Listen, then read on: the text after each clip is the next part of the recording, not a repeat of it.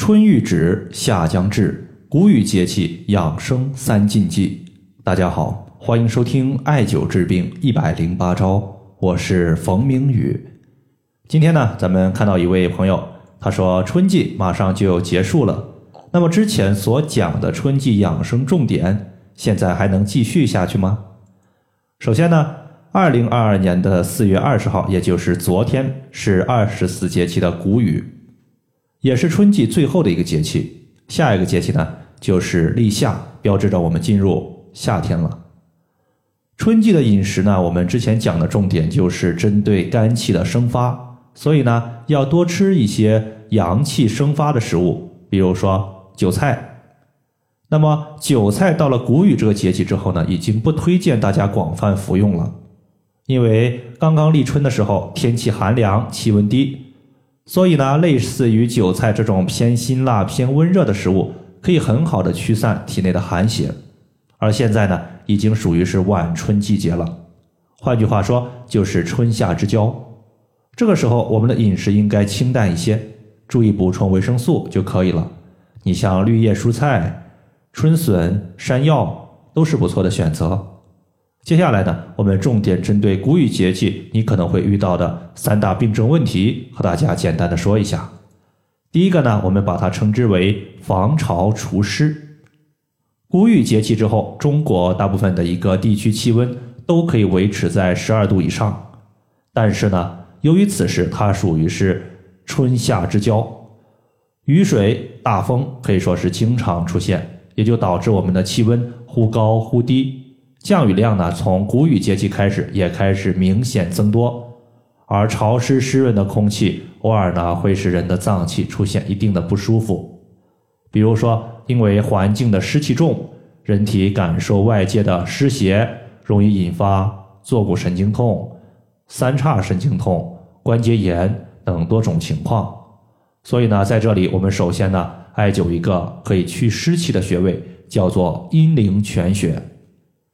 阴陵泉穴，它归属于脾经，调节脾的功能。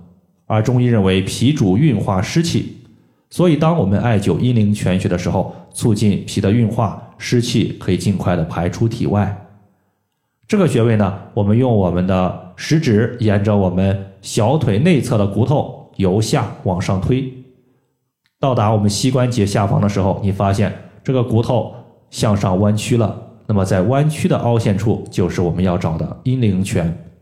凡是你湿气越重的朋友，点按阴陵泉，它的疼痛感就越强。第二个情况呢，我们把它称之为预防痹症。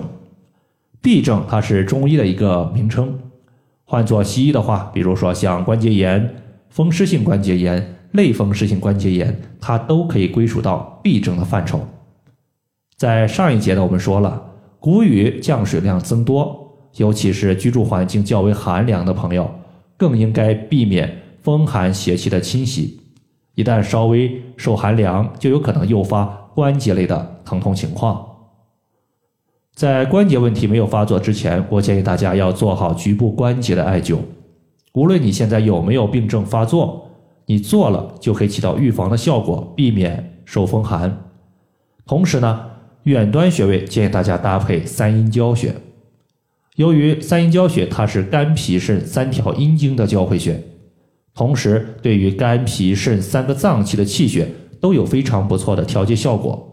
大家也可以观察一下，我们的关节部位有不少，它都是经过这三条经络的，所以艾灸三阴交穴可以起到保健预防的效果。这个穴位呢，它位于内踝尖儿上三寸。最后一点呢，咱们要说的是疏肝健脾。虽然说谷雨它已经是春季的最后一个节气了，但它依旧在春季的范围之内。再加上谷雨节气多湿气，湿气多了容易困脾，导致脾的运化能力下降。所以此时呢，我们还应该适当的健脾，促进脾气的生发。推荐使用太白穴。太白穴也归属于脾经，是脾经的原穴。脾的原动力发源于此。当我们按揉或者是艾灸太白穴的时候，都可以起到非常不错的效果。如果是按揉三到五分钟，艾灸二十分钟左右。这个穴位呢，我们先在大拇指外侧可以看到一个明显的高骨，这个高骨后方就是我们的太白。好了，以上的话就是关于雨水节气所会遇到的三种情况，和大家简单的分享这么多。如果大家还有所不明白的，可以关注我的公众账号“冯明宇艾灸”，姓冯的冯，名字的名，下雨的雨。感谢大家的收听。我们下期节目再见。